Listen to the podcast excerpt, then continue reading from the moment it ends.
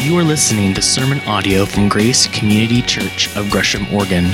For more information about service times and ways to connect, visit us online at gracecc.net.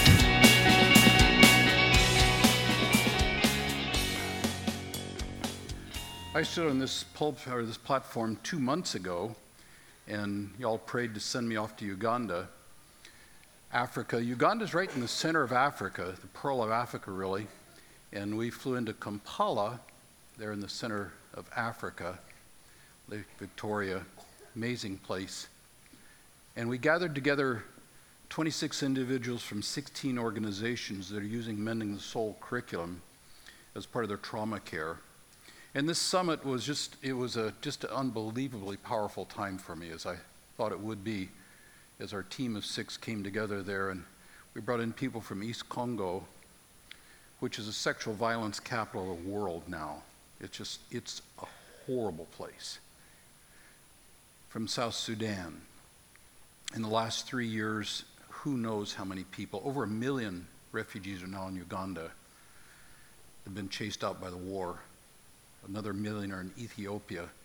And up from Rwanda, and you've heard about the genocide there, it's got a little more news. Juma is the Africa leader of Mending the Soul, and he was one of the teachers. Got to know him. He's just an amazing man from a little poor village up in northern Uganda, and uh, just quite a story. I taught on Psalms, lament Psalms, and such things, and I, I went through the Psalm 3 to start off and took the emotion word associated with each verse of Psalm 3, taught the moods of Psalms, then sent them off to write their own lament psalm every one of them has a lament. We didn't have to do anything arbitrary. Then gathered together in small groups and they read their lament psalms to each other, and for many the tears would not stop as they cried their lament out to the Lord. Katavo is speaking there. Mama Bia, she and her husband run 10 counseling centers in East Congo with a trauma that's unbelievably. Yeshua I don't know how to spell his, pronounce his name, Yosa, something like that. I never did quite catch it, but he held my favorite student there as we finished up, little Adrian. And that's not, that's not Yosa's son. But the thing that kind of made him unique is he was marked, just before he left Congo to come to the service, he was marked for a slaughter by the Mai Mai, the rebels. For him to go back was to put his life at forfeit. This is a Sunday morning after the conference over. I said, Will you go back? He said, Well, of course, that's where my people are. This is what happened after he got back. This is a village just north of Beni where he's at. And Katavo, in the first picture, Luka is burning. Last week, evildoers killed some people in Ocha, kidnapped others, including four women's leaders from the church there, kidnapped and and are not rescued yet. For how long, O Lord? Katavo said, Please bear us in prayer. And that village was attacked and burned just shortly after they got back. That's just life there. Esron from Rwanda. He was a boy during the Rwandan massacre, genocide. He was one of many who, desperate to escape the killings, they were trying to get into the jungle as the slaughter was coming his way. He watched his mother and brother slaughtered cruelly as they ran away. I heard him say, and I asked about it because in his congregation, he's a bishop of Evangelical Free Church in Rwanda. In his congregation are the ones who murdered, slaughtered his mother and brothers. I said, Ethron, how can you do that? He said, I followed Jesus. Another answer necessary. Esther, nine years ago, her father gave her family a great gift for Christmas.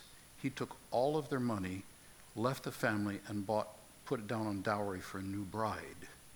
And Esther and her brother grew up completely abandoned. She is the number one student in getting scholarships to go to university. Her brother is not a number one student, but he's a good student, and she is now working to help pay his school fees. 21 years old. Heroes of the faith. Mordecai, credible artist. I wear his bracelet. He uh, and Nicole been married six years. I heard they have 16 children. And I think, 16? Yeah, exactly. I said, Mordecai, how do you do 16? He said, We have nothing. I cannot take more. Completely reversing the direction of my question. Because they have nothing. And there are children. I WhatsApped him last night. Said I'll be preaching my church tomorrow, telling some of the stories of heroes of faith like you that I met at the MTS Summit. How many children did you say you and Nicole are caring for?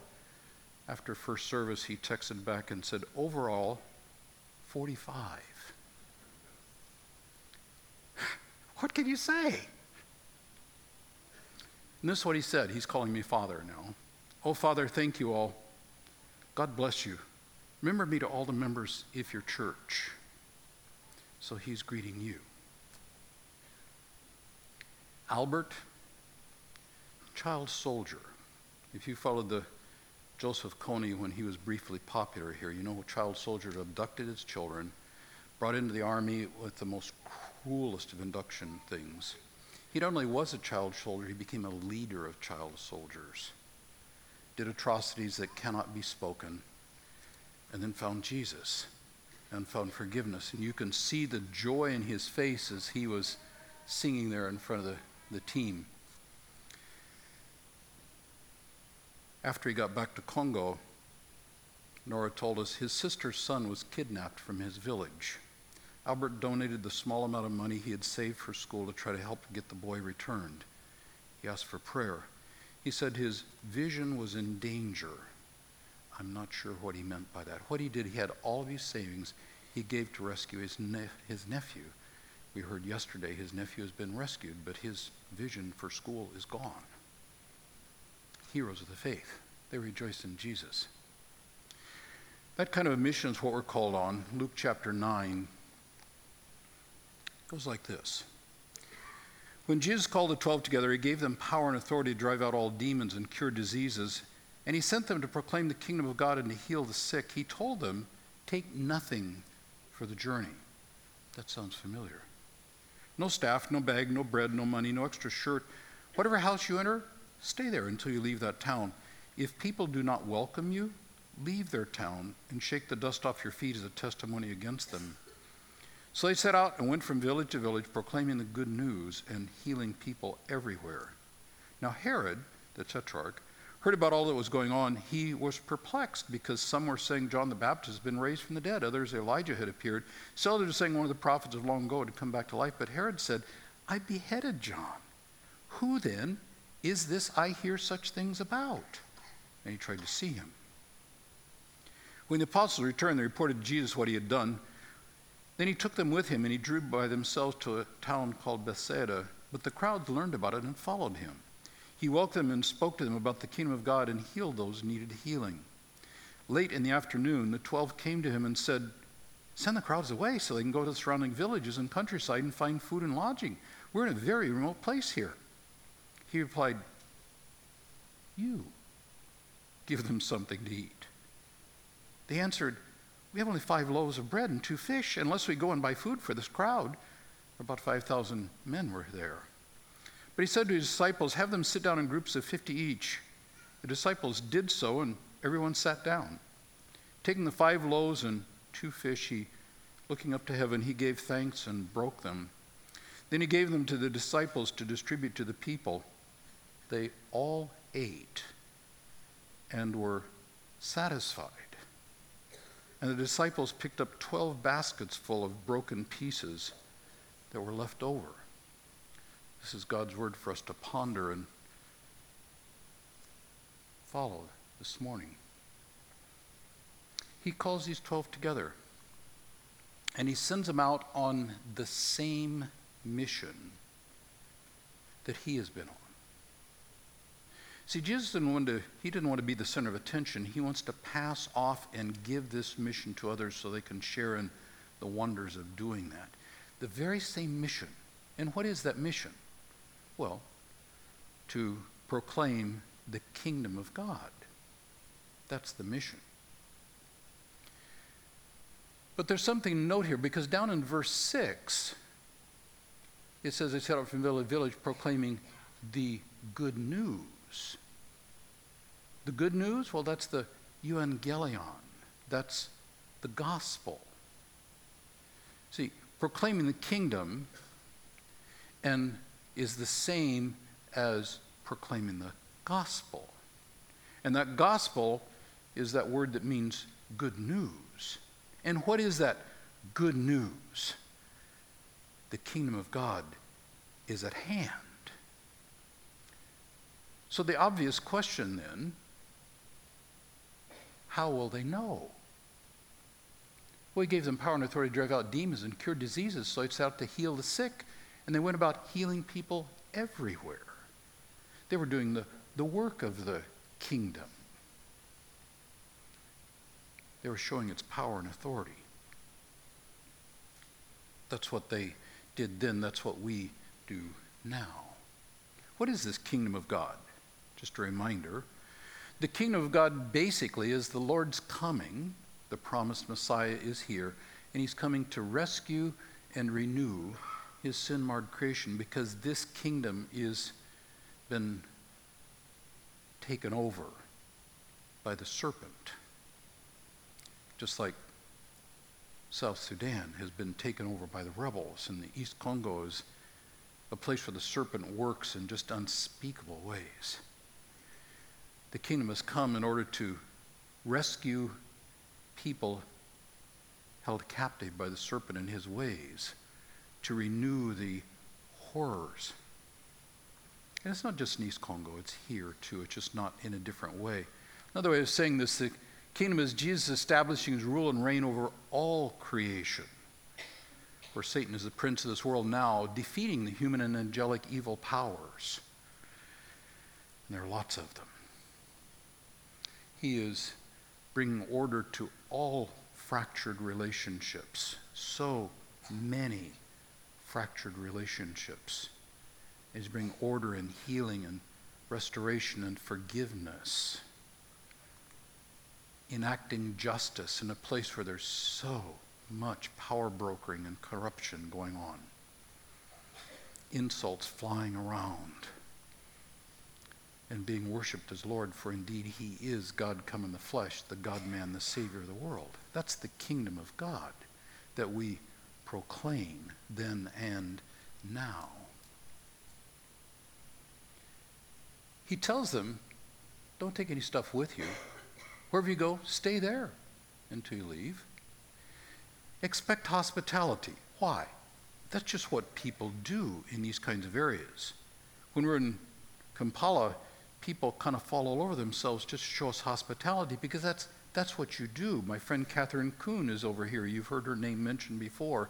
Hope Alive Africa. She has shown me hospitality. We get to show her hospitality now. You just expect that sort of thing. Expect hospitality. They're not beggars. They're not beggars. They're going because that's just what you do. But what happens if you're rejected? If your message of the kingdom of God is not received, and people reject the good news that the king is here, then you leave. But I find myself asking, what is the attitude when somebody rejects the good news of the kingdom of God? And it could be condemn, shake your dust, shake the dust off your feet, as well. You could, I could imagine somebody doing the condemning kind of way, but I don't think that is.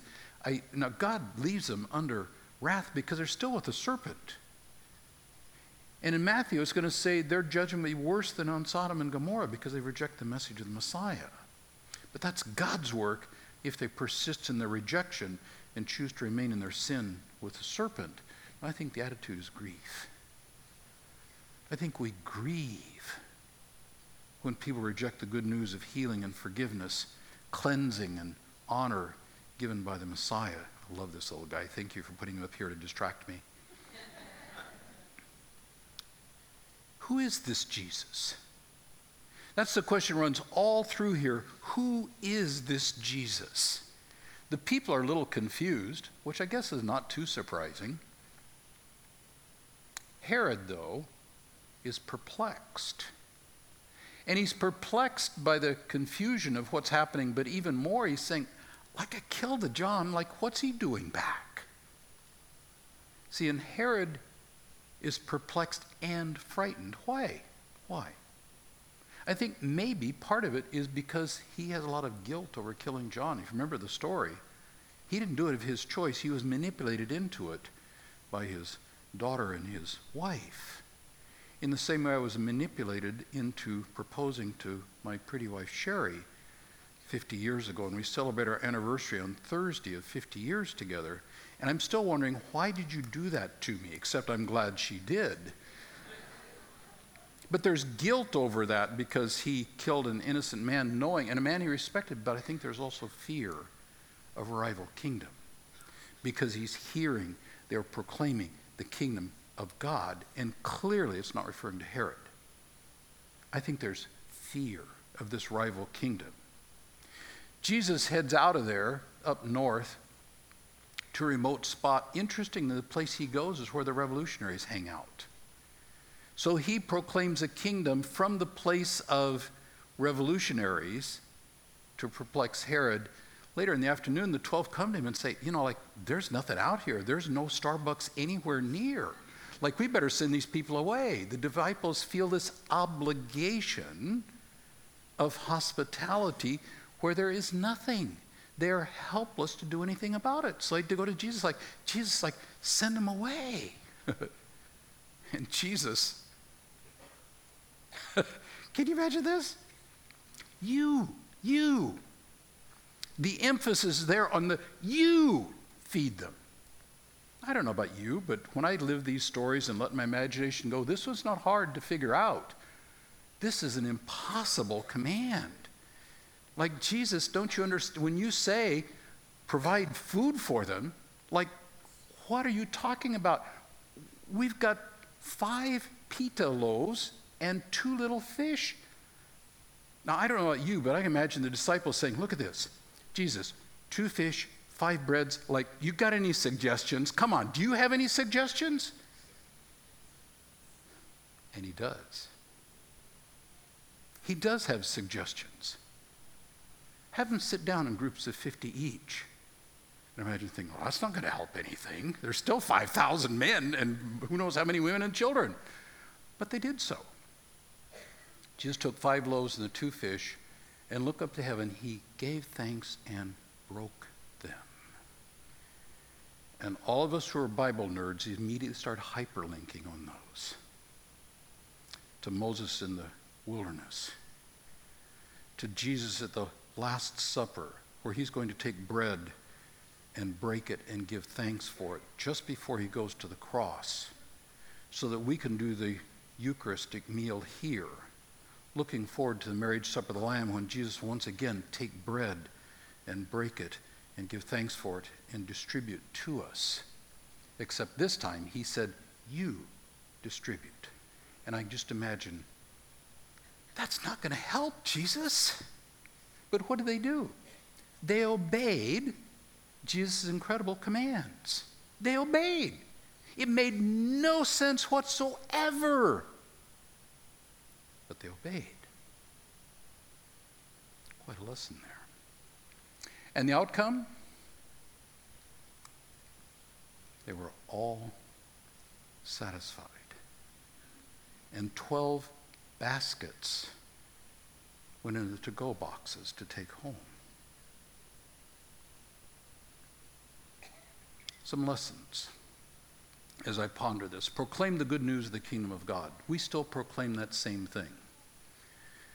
The king is here to rescue and renew, and we get to be a part of that process of crushing the serpent today, proclaiming that same kingdom. So we preach God's word. We do.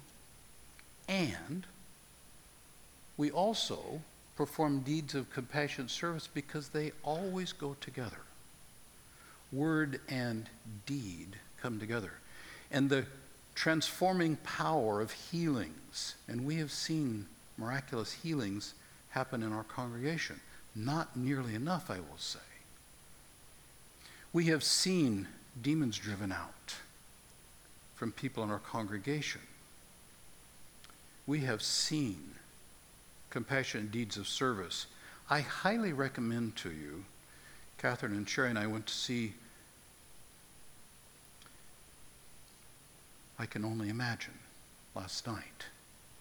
The story of MercyMe and their break open song, I highly recommend it as a story of gospel transformation and forgiveness. Because, see, what we do is we tell the Jesus story that God left heaven and came down here as God man, suffered the worst of the worst. He suffered like these Congolese are serving, like the South Sudanese. And then died for our sins and rose for our new life and exalted to the very right hand of God over all the demonic powers and poured out the Holy Spirit so that we can have forgiveness and new life and hope. What is that? Love God, be loyal, and trust, even when it makes no sense. When Jesus says, take some of this bread and distribute to 5,000 people, and we say, that's crazy, Jesus. But you do it. And he says, love your neighbor and your enemy, not just your friend. Seek their best, even at cost of my comfort. Love my, give up my comfort for an enemy? And my mind hyperlinks back to Esron, who was pastor to the people who slaughtered his mother and brothers.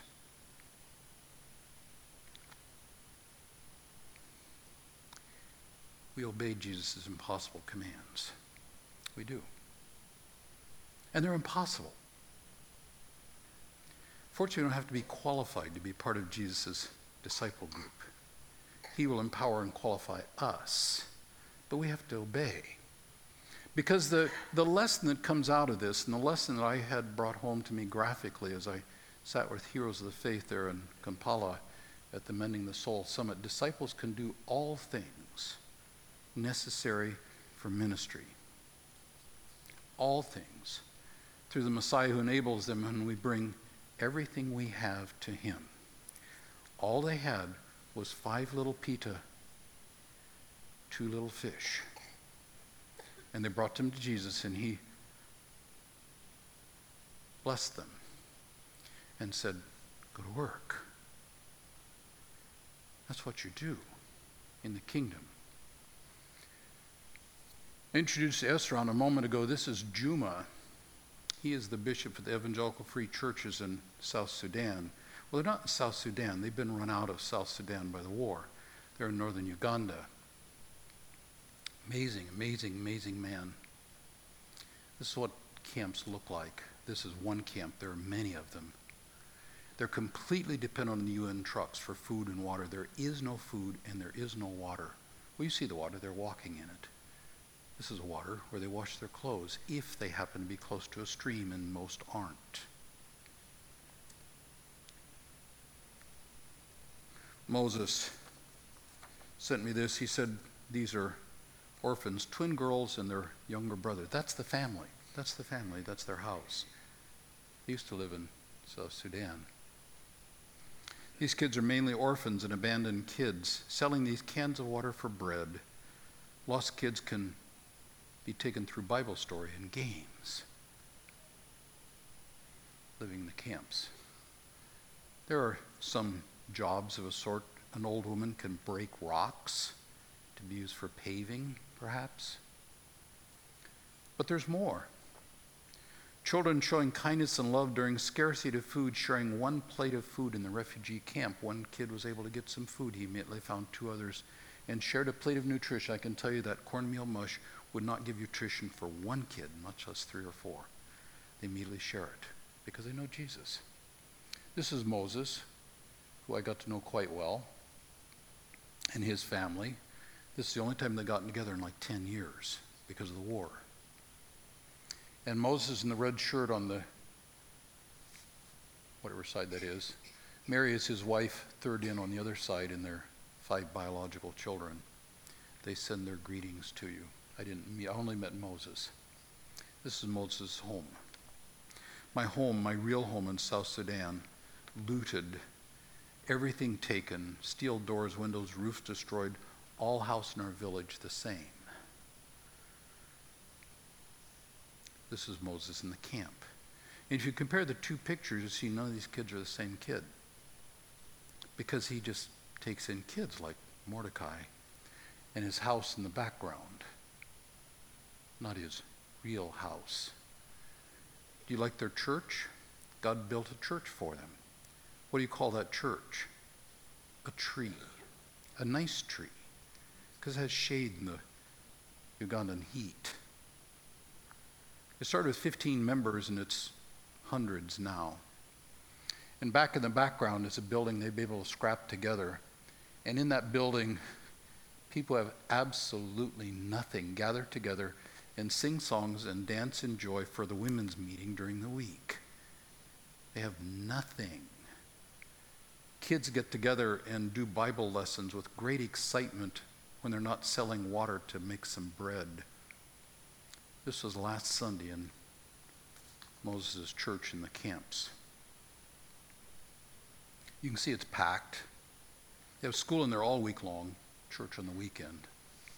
This is what he texted me.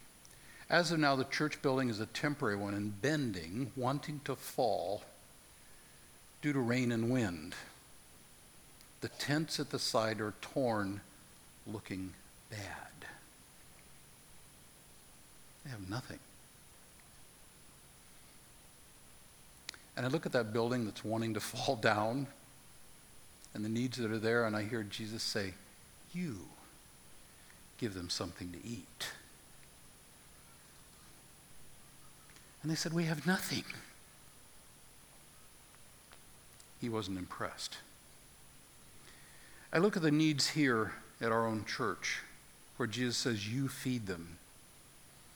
We're well behind in our budget here at Grace. We're not behind in cash, we're behind in our budget. And what that means is that things we want to do ministry wise here at Grace cannot be done because we don't have the money to do it. And I ask you, are you willing to give a bit of comfort for ministry's sake of Grace Community Church? Everybody should be involved in that. I look at the possibilities in our neighborhood here, in our own community. Things like our Father's House, ministry to domestic violence, women, and such. Jim Hyssop is on the board of that. It's a great thing, Compassion Connect. There are many other local ministries that reach out beyond what we do here at Grace, ministering the homeless and the hurting in our own community.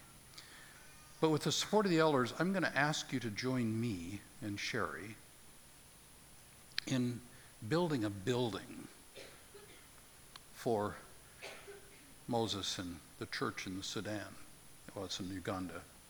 Mending the Soul is the group I was with. They're a and not all the groups are integrity. A lot of them are not. A lot of them are just shysters, frankly. Mending the Soul is integrity, and I have ways to get money to the Sudanese refugee camp. It'll be personally couriered by Juma, who you saw earlier on, and others, and it will be done with integrity and accountability because so much money goes into the wrong pockets. So if you go to Mending the Soul, look it up on your website, Look it up on your browser, search for it. Mending the Soul will come up if you put in those words, and there's stuff there, and there's a way to give through that. And if you just note Sudanese church building, the needs of that building may already be met because this is second service. You know, if the building has been covered, it will go to Sunday school materials. In fact, Juma sent me and said we're surrounded by many needs. We have family needs, housing, school fees, ministry needs, children evangelism tools, food relief, orphan training. I mean, there's plenty of needs. It will go to the real needs. It will not go to. And I ask you to join in. This is East Congolese as they led us in worship. The song will start in Swahili, I think, and it'll go to English. Listen in this worship.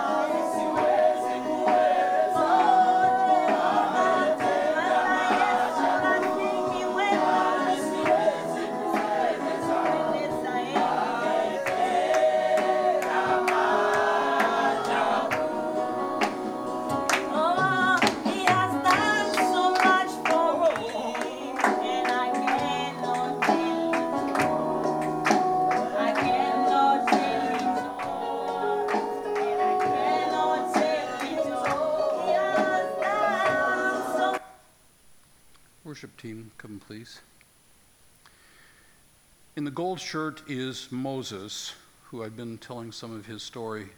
Closer to us is Juma from South Sudan. As they sang this song, I watched them in just deep worship. These are people who have nothing. Did you catch the words of the song? Probably not. He has done so much for me. I cannot tell it all. And my, I, I just, it was more emotion than I could handle. They have nothing. And they sing this.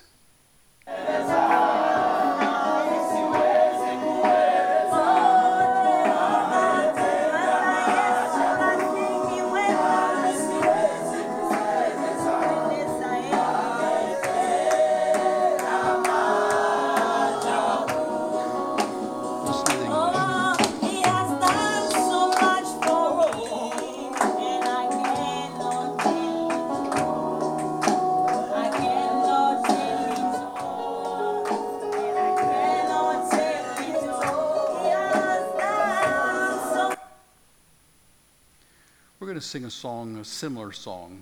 Audrey Assad has revived us some classics. I love her rendition of It's Well With My Soul. We're going to sing it together. This doesn't mean everything is good, any more than Juma and Moses. Your life may be desert, your life may be winter, but Jesus has come in to rescue and renew. Let's sing together. Thank you for listening to sermon audio from Grace Community Church. For more information about service times and ways to connect, visit us online at gracecc.net.